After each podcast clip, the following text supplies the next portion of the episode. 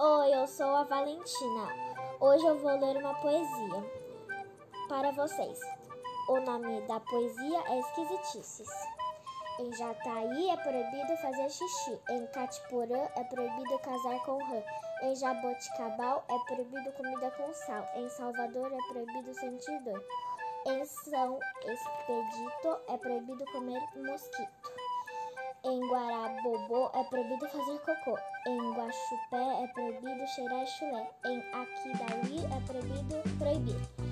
Quem escreveu essa poesia foi Sérgio Caparelli. Espero que você tenha gostado. Até semana que vem. Tchau, tchau.